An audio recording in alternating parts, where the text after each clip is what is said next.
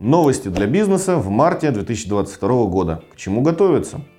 В нашем видеообзоре мы расскажем вам об основных изменениях в законодательстве в сфере бизнеса, которые вступают в силу с 1 марта этого года.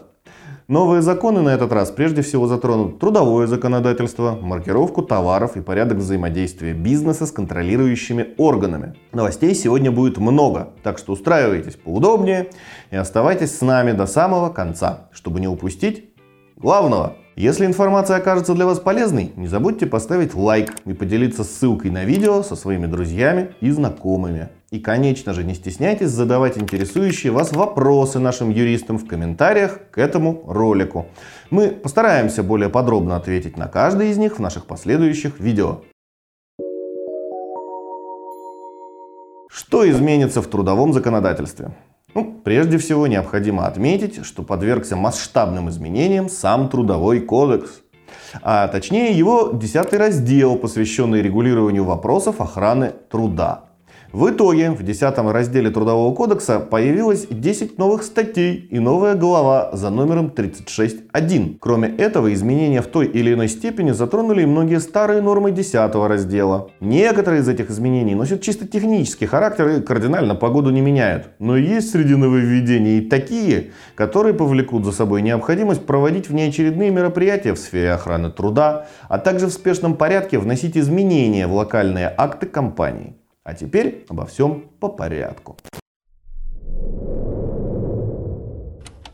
Новая терминология и новые смыслы. В обновленной редакции ТК статья 209 дополняется новым понятием «опасность» применительно к условиям труда. Под опасностью понимается любой источник потенциальной угрозы для жизни и здоровья работника при осуществлении им трудовой деятельности. Таким источником, в частности, может оказаться оборудование, ну, как производственное, так и офисное, технологические процессы, сырье и используемые материалы ну, и так далее. Подверглось коррекции понятие рабочее место. Теперь это не просто место локации работника, ну, как считалось до сих пор, но еще и место, полностью отвечающее требованиям Минтруда, которые будут сформулированы в самое ближайшее время. Новелла за номером 209.1 устанавливает новые принципы безопасности труда, а именно предупреждение возникновения опасности на рабочем месте и минимизация ущерба для здоровья работников. Принцип предупреждения опасности влечет за собой необходимость со стороны работодателя постоянно проводить мероприятия, направленные на улучшение условий труда. Ну а принцип минимизации ущерба обернется для работодателя обязанностью обеспечения режима постоянной готовности к минимизации профессиональных рисков работников и их последствий для жизни и здоровья. Новые термины и принципы безопасности труда являются базовой основой для перехода к рискоориентированному подходу в сфере охраны труда. В конечном итоге это должно привести к тому, что работодатели, которые серьезно относятся к управлению рисками безопасности труда, должны оказаться в более комфортных условиях при взаимодействии с контролирующими органами по сравнению с теми, кто выполняет требования законодательства недобросовестно и с нарушениями. Однако совершенно очевидно, что для этого добросовестным работодателям придется все больше и больше финансово вкладываться в охрану труда и модернизацию производства. Постоянно оценивать уровень рисков и своевременно выявлять потенциальные опасности путем увеличения числа мероприятий, ну и, соответственно, отчетов по их проведению в сфере охраны труда. Новые права и обязанности работодателей и работников. Изменения в 10 разделе ТК уже с 1 марта этого года наделяют работодателей новыми правами. А именно, правом на ведение документа оборота в сфере охраны труда в электронном формате. При этом в ходе проведения проверок Гострудинспекции работодателю придется предоставить проверяющим полный доступ к базам этих электронных документов правом на дистанционную фиксацию трудовых процессов с использованием камер видеонаблюдения, микрофонов и иных технических средств непосредственно на рабочем месте. Правом на отстранение работников без сохранения за ними заработной платы на весь период простоя в случае неприменения ими выданных работодателем средств индивидуальной защиты. Ну, здесь речь идет об опасных, вредных и особых по своему температурному режиму условиях труда. Также, согласно статье 214 ТК, теперь на работодателя возлагается обязанность обучения своих работников грамотному обращению со средствами индивидуальной защиты. Работник, который не прошел обучение, не должен быть допущен к труду под угрозой штрафных санкций, предусмотренных статьей 5.27.1 КОАП. Что касается работников, то за ними закрепляется право на получение своевременной и полной информации о соответствии требований безопасности, условий труда на рабочем месте и рисках ущерба для здоровья. При этом на работника возлагается множество новых обязанностей, связанных с охраной труда, а именно своевременно проходить обучение и проверку знаний и навыков в сфере охраны труда. По назначению правильно использовать средства индивидуальной защиты – Немедленно сообщать руководству о несчастных случаях на производстве и угрозе их возникновения и так далее.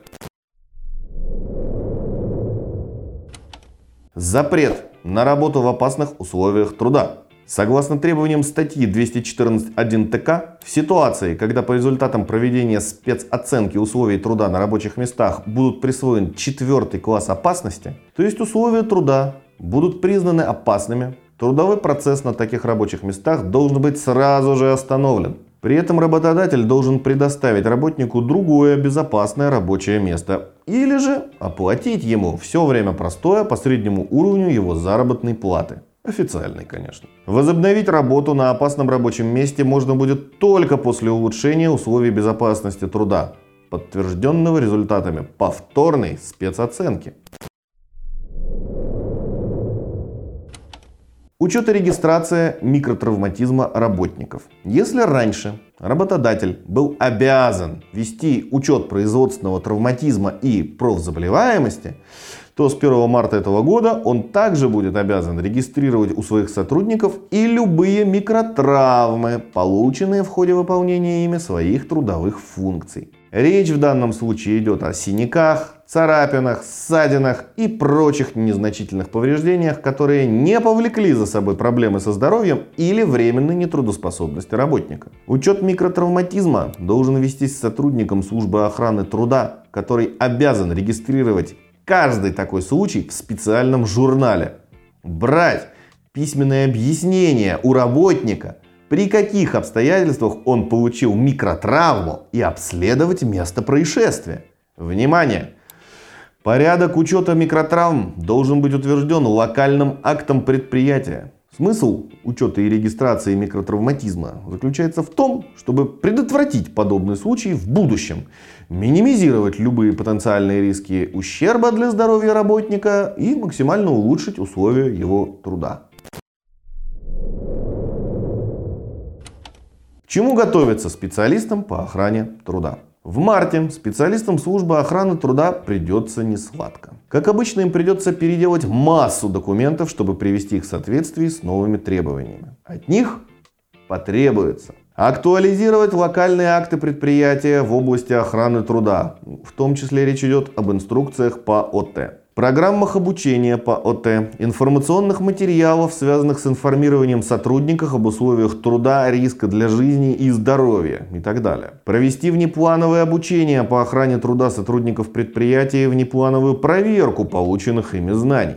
Ситуация осложняется тем, что Минтруд в своих письмах от 29 декабря 2021 года и от 1 февраля этого года, неожиданно заявил, что проверку знаний по охране труда на предприятиях необходимо провести еще до вступления обновленной редакции Трудового кодекса в силу, ну, то есть до 1 марта 2021 года. При этом спорить с Минтрудом может оказаться весьма накладно, ведь часть 3 статьи 5.27.1 КОАП, запрещающей допуск работнику к труду без обучения и проверки его знаний в сфере охраны труда, никто не отменял. А штрафные санкции по этой статье могут влететь компании по минимуму в 100 тысяч рублей за каждое незаконное допущение к труду работника. Теперь кратко о других правовых новостях для бизнеса. ФСС просит подать сведения о работниках до 1 марта. По новым правилам, выплату по больничным, а также по пособиям по беременности и родам, рождению и уходу за ребенком ФСС теперь осуществляет в автоматическом режиме, без подачи соответствующих заявлений. Однако, для обеспечения нормальной работы фонда работодатели обязаны своевременно предоставить сведения о своих работниках через систему социального электронного документа оборота СЭДО. ФСС просит предоставить ему необходимые сведения по возможности до 1 марта. В отличие от Минтруда, ФСС не обязывает, а только просит. Это значит, что если вы не успели, то следует поторопиться и сделать это как можно скорее. Никаких санкций, по крайней мере, пока за незначительное опоздание последовать не должно.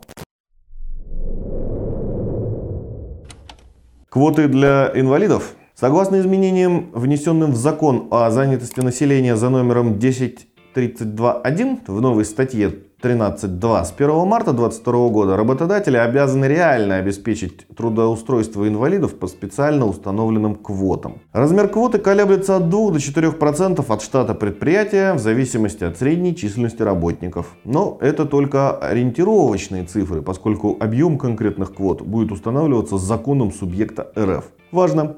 Обязанность работодателя будет считаться надлежащей исполненной только при заключении реального трудового договора с инвалидом. Формально зарезервировать места для инвалидов в штатном расписании теперь будет недостаточно. Также недостаточно только заключить договор с инвалидом. Необходимо еще и оборудовать для него рабочее место с учетом специфики его ограниченных возможностей. В случае несоблюдения квоты работодателю грозят штрафные санкции по статье 5.42 КОАП. Новые правила проведения проверок контрольно-кассовой техники. Согласно требованиям нового закона от 2021 года за номером 170 ФЗ, с 1 марта этого года любая проверка ККТ будет внезапной и внеплановой. Заранее уведомлять компанию или ИП о проведении такой проверки больше не будут. При этом проверки могут проводиться в том числе и по месту жительства налогоплательщика при условии, что там находится аппарат ККТ. Новые профстандарты. С 1 марта 2022 года вводится множество новых профессиональных стандартов для различных специальностей и профессий. Работодателям следует проявить бдительность. Новая форма транспортной накладной. Бухгалтеру на заметку. С 1 марта существенно изменится форма транспортной накладной. Теперь в ней будет только 12 разделов, на 5 разделов меньше, чем раньше. Новости маркировки. С 1 марта 2022 года вводится обязательная маркировка упакованной воды. Изменяется порядок маркировки обувных изделий. Запускается эксперимент по маркировке цифровой техники. Эксперимент, в частности, коснется смартфонов, ноутбуков, видеокамер и некоторых других видов цифровых устройств. Всего 26 наименований. Участие в данном эксперименте добровольное. На сегодня это все. Не забудьте подписаться на наш канал, чтобы всегда быть в курсе самых последних новостей законодательства и судебной практики. Доброго вам здоровья, вам и вашим близким. До новых встреч!